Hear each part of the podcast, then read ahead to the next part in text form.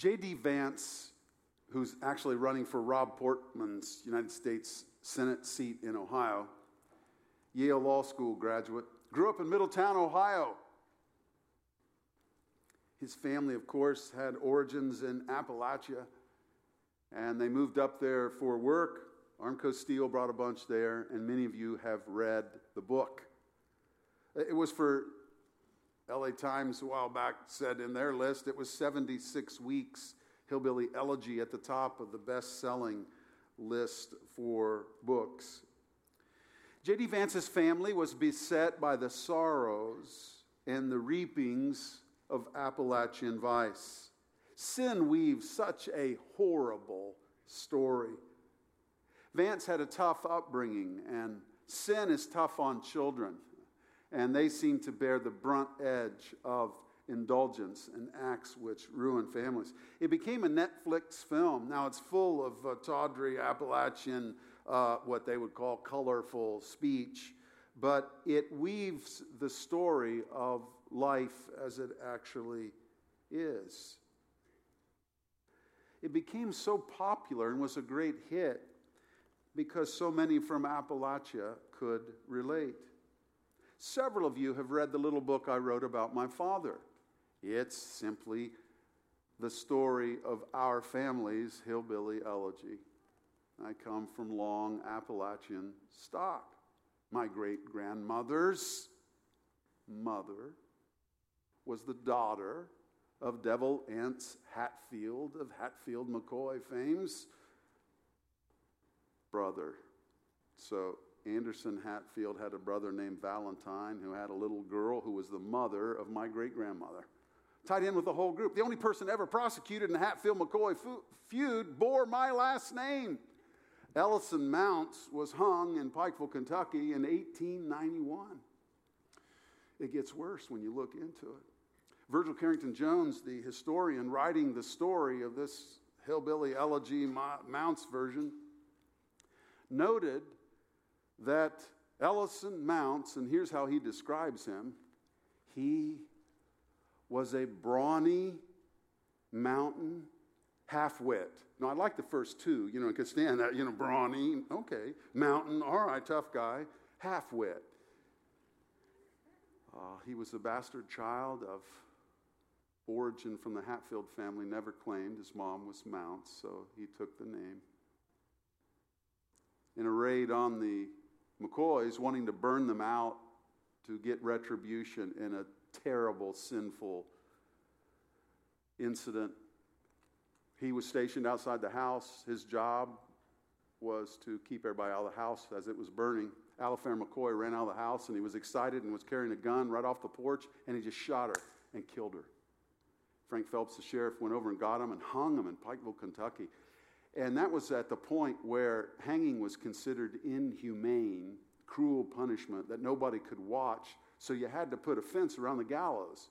They found the gnarliest crag they could find in eastern Kentucky and Pike County. And it, it became an amphitheater where everybody from Pike County came out to watch the hanging because they were convinced Devil Anse Hatfield was going to come back and rescue him. Th- this is the story of my family.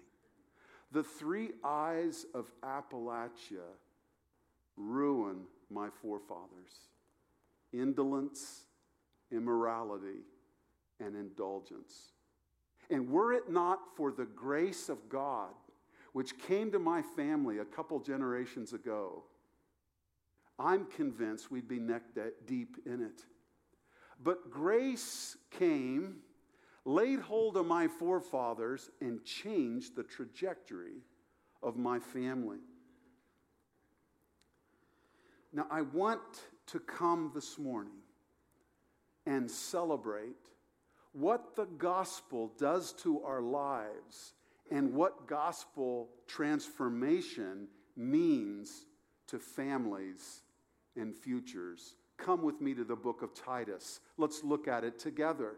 I'm going to take one verse and open up the whole book of Titus. We'll be looking at Titus 1:12 and we'll note that Paul uses it to describe the glorious transformation that comes to a life that embraces Jesus Christ.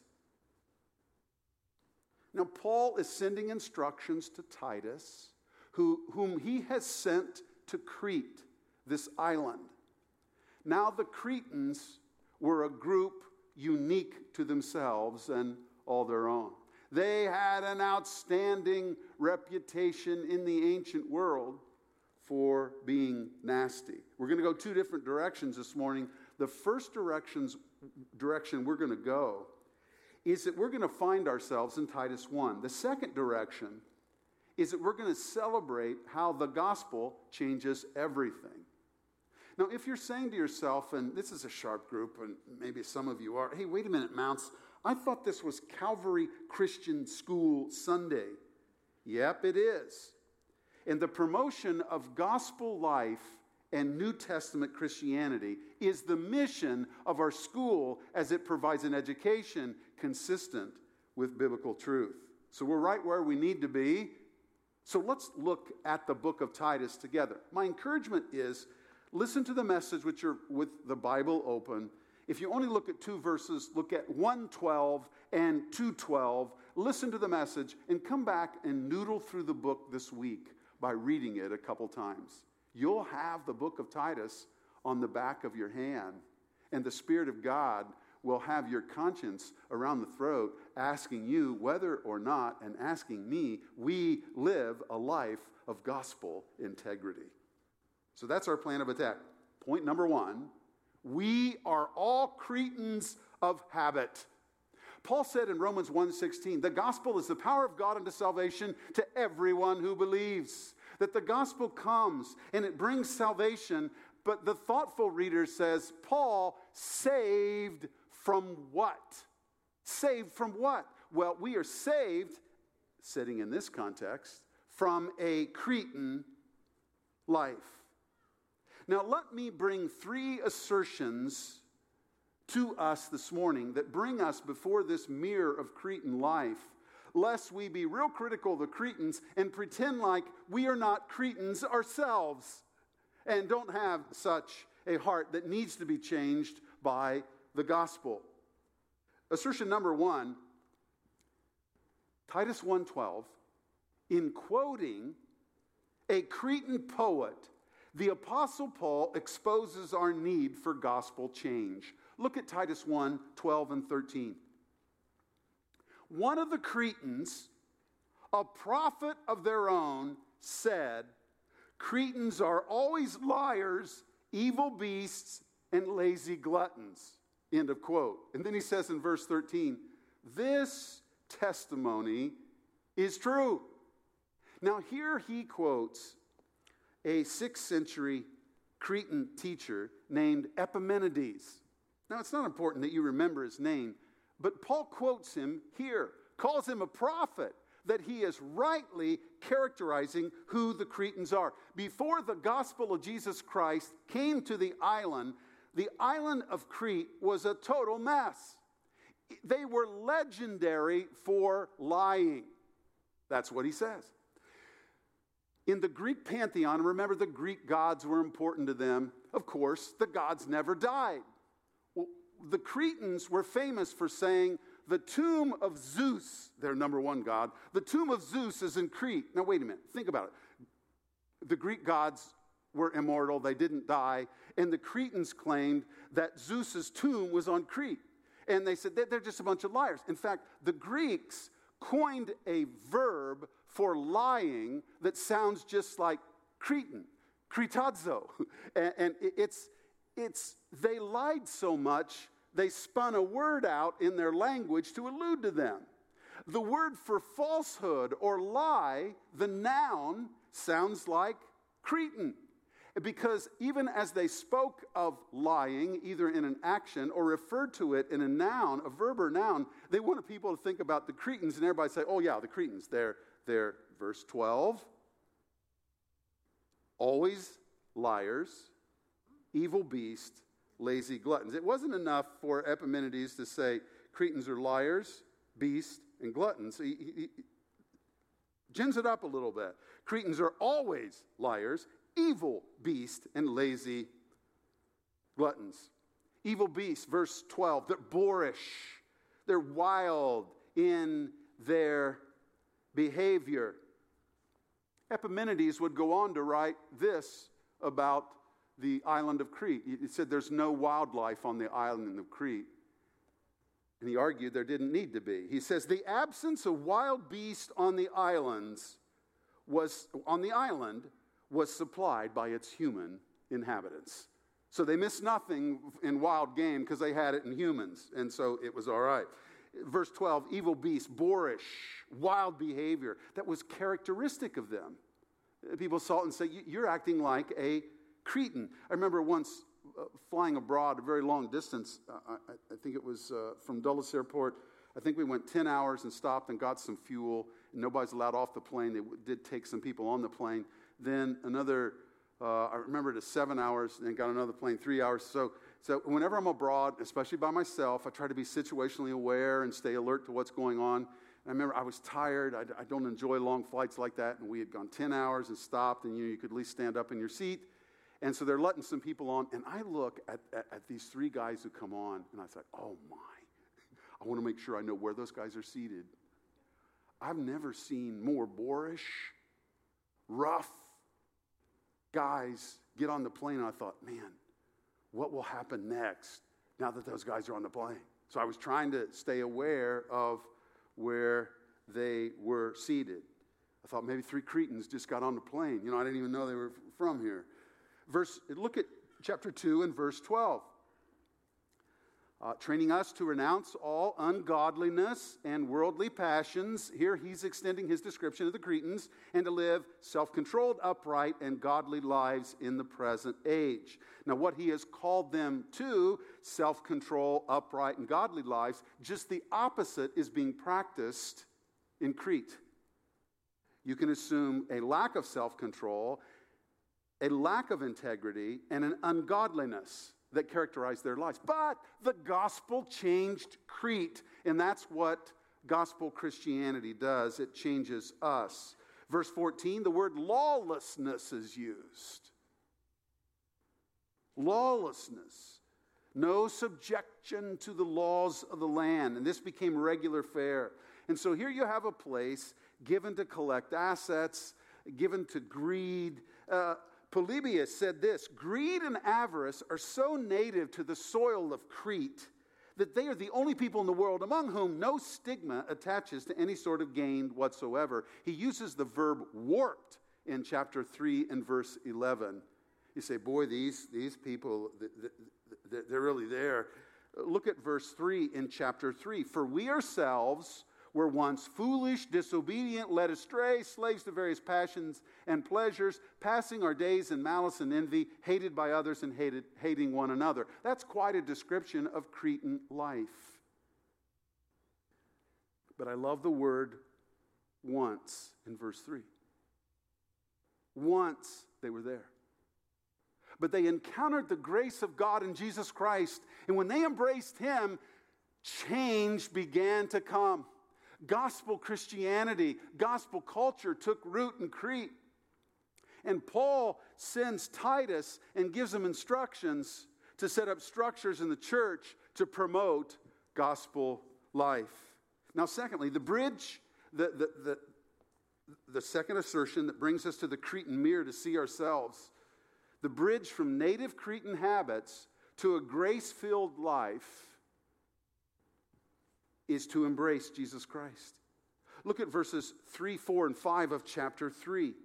For we ourselves, I just read it, we were once, and he describes Cretan life. Look at verse 4. But when the goodness and loving kindness of God our Savior appeared, notice who acts, notice what the action is, notice who receives the action. He saved us not because of works done by us in righteousness, but according to his own mercy, by the washing of regeneration and renewal of the Holy Spirit, whom he poured out on us richly through Jesus Christ our Savior, so that, being justified, made right with God by faith, being justified by his grace, we might become heirs according to the hope of eternal life. Jesus' appearance changed our fortunes because now that the grace of God has appeared, those of us as Adam's children, and that's all of us, who inherit this sinful heart and nature from our forefather Adam, we've been given the opportunity, now that the grace of God has appeared, to pass out of that life and come into the life that Jesus has intended for us all along and following Him. We who found ourselves bound up in Cretan life and found by nature our reflexes are that hating others and being hated and acrimony here the grace of God appears and gives us the opportunity to be born into a whole new way of life. Jesus tells Nicodemus, and it's this word regeneration, Titus 3 5. He tells Nicodemus, except a man be born again, he will not enter into the kingdom of heaven. So we're born into Cretan life, and but now the grace of God has appeared, and we can be born into a new life of gospel Christianity, a grace filled life, and this happens in embracing Jesus Christ. Horace Bushnell, in the middle of the 19th century, in 1861, published Christian Nurture. It was a part of a, a, a movement that launched liberal Protestant Christianity. In his volume called Christian Nurture, he denies two things. Number one, that we ever got a sinful heart from Adam and we need a new heart given to us by God. He denied that. The other thing he denied was the necessity of conversion. Oh, we don't need to be converted. And he began to promote a uh, Christianity that looks something like this, and this is as full bodied as it got be nice, be moral, and be good. Sometimes characterized as people look at it now, and some argue that it's taught a lot in and student groups in evangelical churches in America moral, therapeutic deism. Yeah, God exists, deism, but He's not around and active in our lives. Uh, get in touch with your emotions and let's set this up therapeutically to help us from what we are beset with. And then moral, be good. And, and that's, that's the substance of it. Whatever that is, it's not the gospel. Because the gospel starts with what is true about us that's ugly. We have Adam's heart. We're all Cretans. But the gospel doesn't stop there. Remember, the grace of God appeared to take us here, so that the bridge from native Cretan habits to a grace filled life is Jesus Christ. Look at this picture that was published in a news story this week. Think of it with me. Here are these kids holding up the virtues of Jesus Christ in a public school hope, peace, joy, love. That sounds like a, a reading out of Galatians chapter 5 and the fruit of the Spirit. But Chuck Colson, before he died, Nixon's, uh, uh, President Nixon's uh, aide, uh, wondrously converted after Watergate, uh, gave a speech at Hillsdale College in which he asked and answered a, a great question Can we be good without God? And he argued, No. What we need is we got to get on that bridge. And we got to cross the bridge through relying upon Jesus Christ. And when we experience new birth, we're given a new heart to have Him dwell in us and live out this life that He has called us to a gospel oriented life.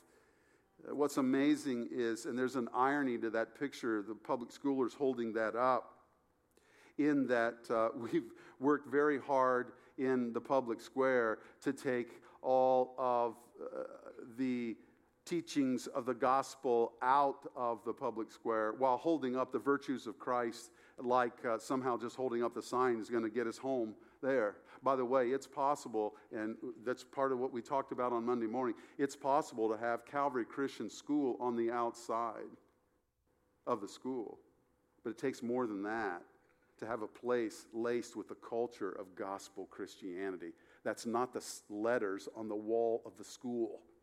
It's about transformed lives who've walked across the bridge and who are living out the thrill of this new life that we've been called to. You know, in the last year, we've had two, it was wonderful. We first saw their testimonies on the screen, and they were testimonies of children at Calvary Christian School whose teacher put, his arm, put their arms around them as God was opening their heart to believe and bringing them to the awakening that they were not yet regenerate. They had not yet been born again. They had not yet begun a relationship with Jesus Christ. And they began to rely upon Him and bore witness of how God had used the school to that end. This is about a culture where gospel Christianity is celebrated and practiced. The navigators have had their illustration for years the bridge. How do you get from this position where we are all native Cretans stand, standing in judgment before a God who is holy. How do we get over there and pass that great gulf? We can't go there, so He came to us. The grace of God appeared to us in Jesus Christ. And it's when we repent from our sin and receive this Christ that He forgives us and gives us a new heart, and we are made alive. We are regenerated. He saved us. Not by deeds and righteousness which we have done in the flesh, but according to the washing of regeneration and renewal brought about by the Holy Spirit. He has made us alive. The center of everything at Calvary Baptist Church and Calvary Christian School must be the exaltation of Jesus Christ. It's why we would celebrate a verse like John 14, 6. Jesus said, I am the way. I am the truth. I am the life. No one comes to the Father but through me. Third assertion the way of Jesus has to be taught. And we need reminders. Notice the vocabulary of teaching that's all the way through the book of Titus. Look at 1 9. He must hold firm to the trustworthy word as taught. There's a teaching word, chapter 2, verse 1. But as for you, teach what accords with sound doctrine. Look at verse 7, a very important verse for our churches. Show yourselves in all respect to be a model of good works, and in your teaching, show integrity, dignity, and sound speech that cannot be condemned, so that an opponent may be put to shame, having nothing evil to say about us. Twice he uses the term show. Remember in kindergarten, we started with show and tell.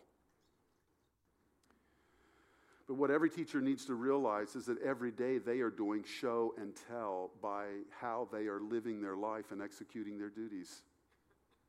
And people get some idea of what gospel culture is from watching their teachers. Luke 6:40 everyone after he is fully trained will be like his teacher.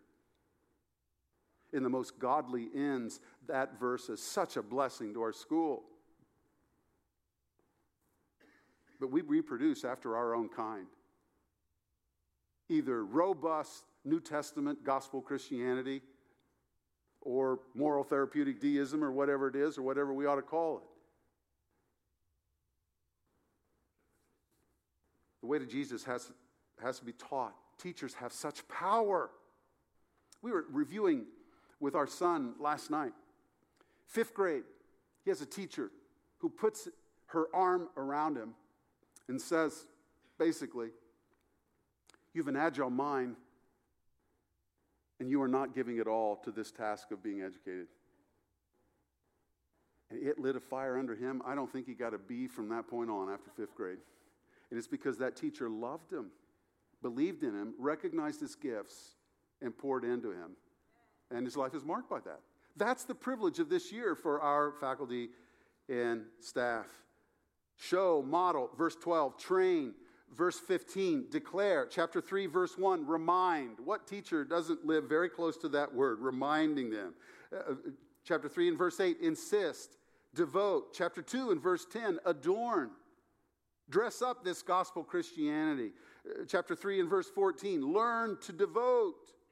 Why is renew one of our four great words here of discipleship process? Rely upon Jesus Christ, renew our minds, relate to others, reflect Jesus Christ. Why is renew there? Because we are commanded not to be conformed to this world, which in the margin of that we should write, don't be a Cretan but be transformed. How? How? Paul, how? By the renewing of our minds. Why are we doing this Calvary University Wednesday night thing that launches on September the 1st? Because we are making an effort to provide the opportunity to work together at this discipline of renewing our minds.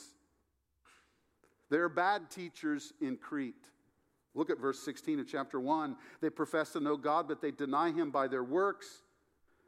Paul doesn't mince words. They are detestable, disobedient, unfit for any good work. It's possible for a teacher to be a bad egg,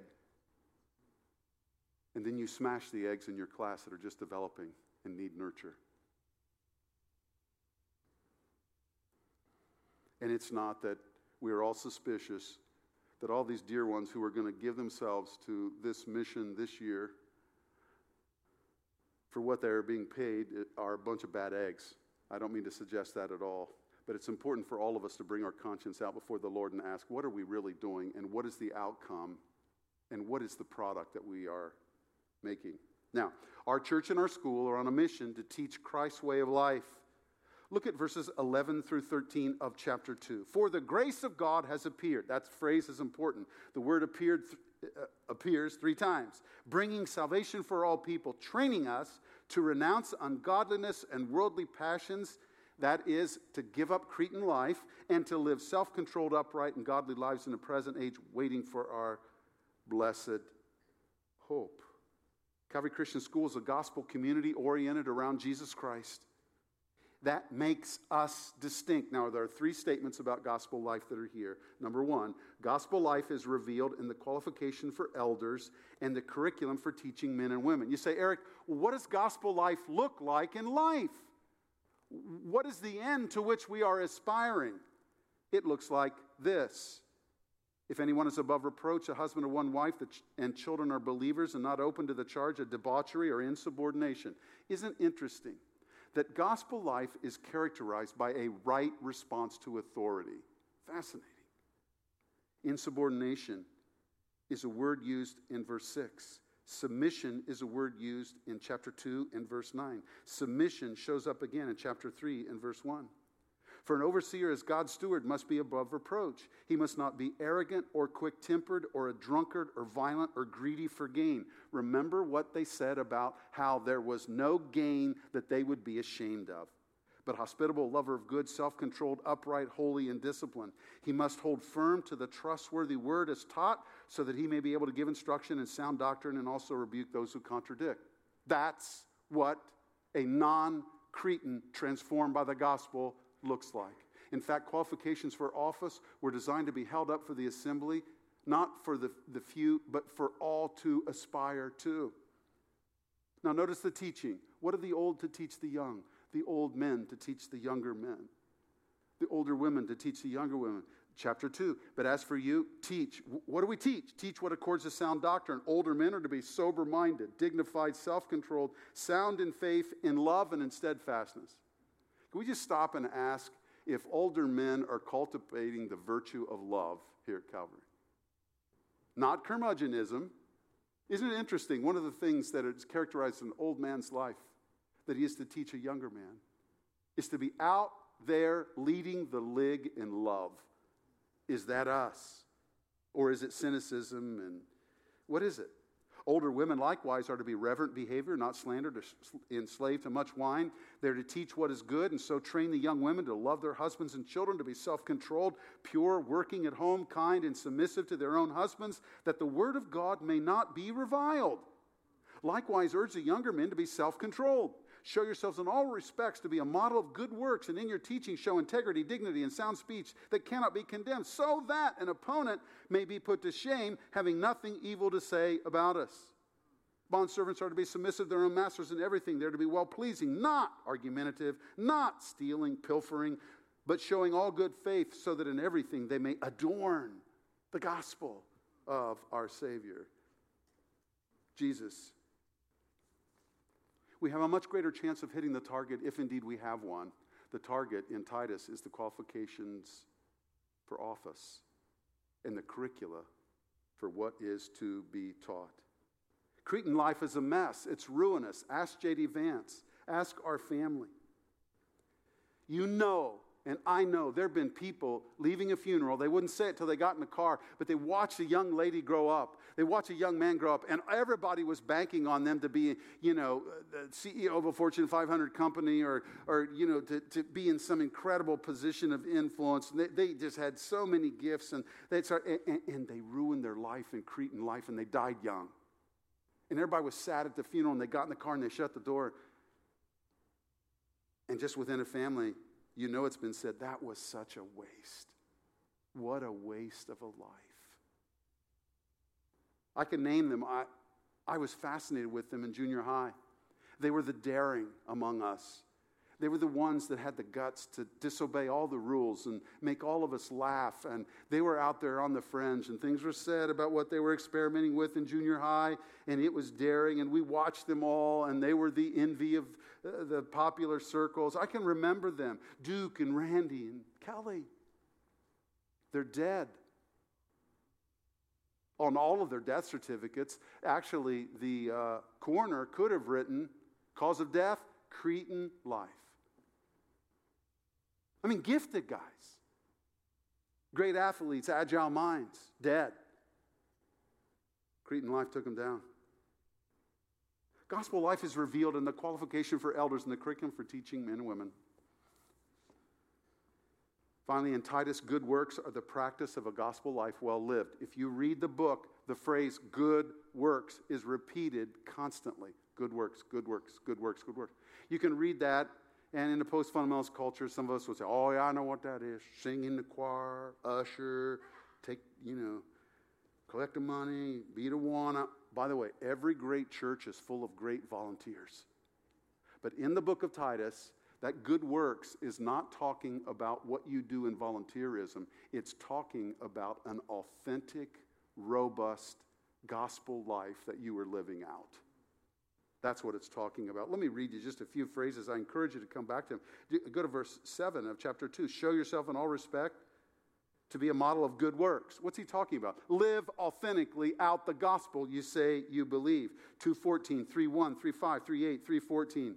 One, are we practicing gospel lives? Is that our legacy? What are we leaving behind? The practice of the life of Jesus? Or what Thomas à Kempis would say, the imitation of Christ? What Galatians 2:20 the apostle Paul would say it's no longer I who live but Christ lives in me.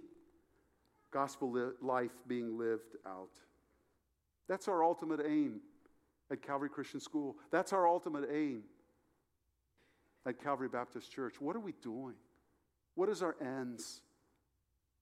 What are we trying to accomplish? It's the development of a culture, a robust healthy culture of gospel life and human flourishing that results from gospel life.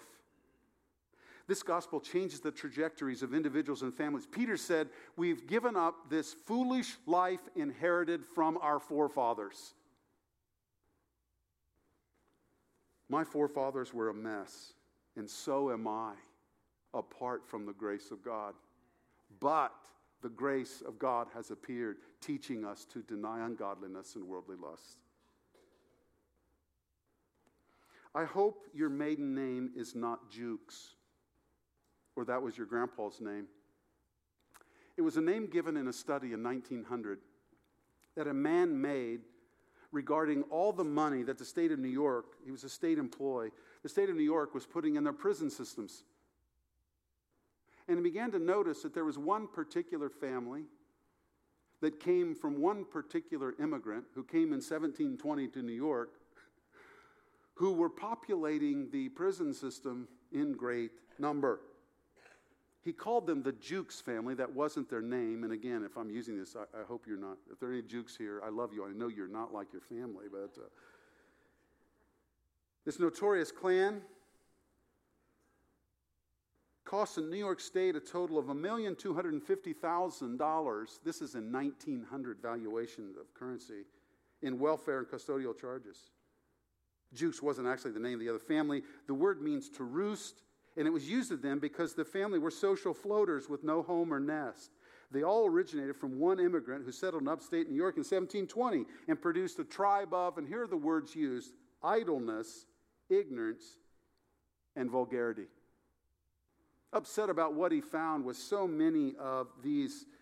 Uh, he, he learned that, and this was a study commissioned by the New York Prison Commission in 1874. Only 20 of the 1,200 descendants who came from the one immigrant had ever had gainful employment.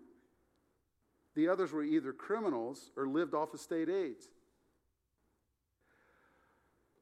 It was then that he did a study of Jonathan Edwards, the colonial preacher in New England from the 1730s, and his family and his lineage, and he concluded this. By 1900, from this one couple, Jonathan and Sarah Edwards, who cultivated robust gospel Christianity in their home, that single marriage had produced by 1900 13 college presidents, 65 professors, 100 lawyers, and a dean of an outstanding law school, 30 judges, 66 physicians, and a dean of a medical school, 80 holders of public office, which included three United States senators, mayors of three large U.S. cities, governors of three states, a vice president of the United States, and a controller of the United States Treasury. The family had written 135 books ranging from five years in English university to a tome on butterflies in North America. They edited 18 journals and periodicals. They entered ministry in platoons and sent 100 missionaries overseas, as well as stocking many mission boards with lay trustees. One maverick married a daughter of the South Sea Island chieftain, but even that branch reverted to type, and its son became a clergyman. Winship concluded many large banks, banking houses, insurance companies have been directed by them. They have been owners or superintendents of large coal mines, of large iron plants, and vast oil entrance and silver mines. There is scarcely any great American industry that has not had at least one family member among its chief promoters. That's from one gospel home. What are we doing at Calvary Christian School? What are we doing at Calvary Baptist Church? We are seeking to live for Jesus and raise up these gospel homes that reflect beautifully on the glory of the gospel. Let's pray.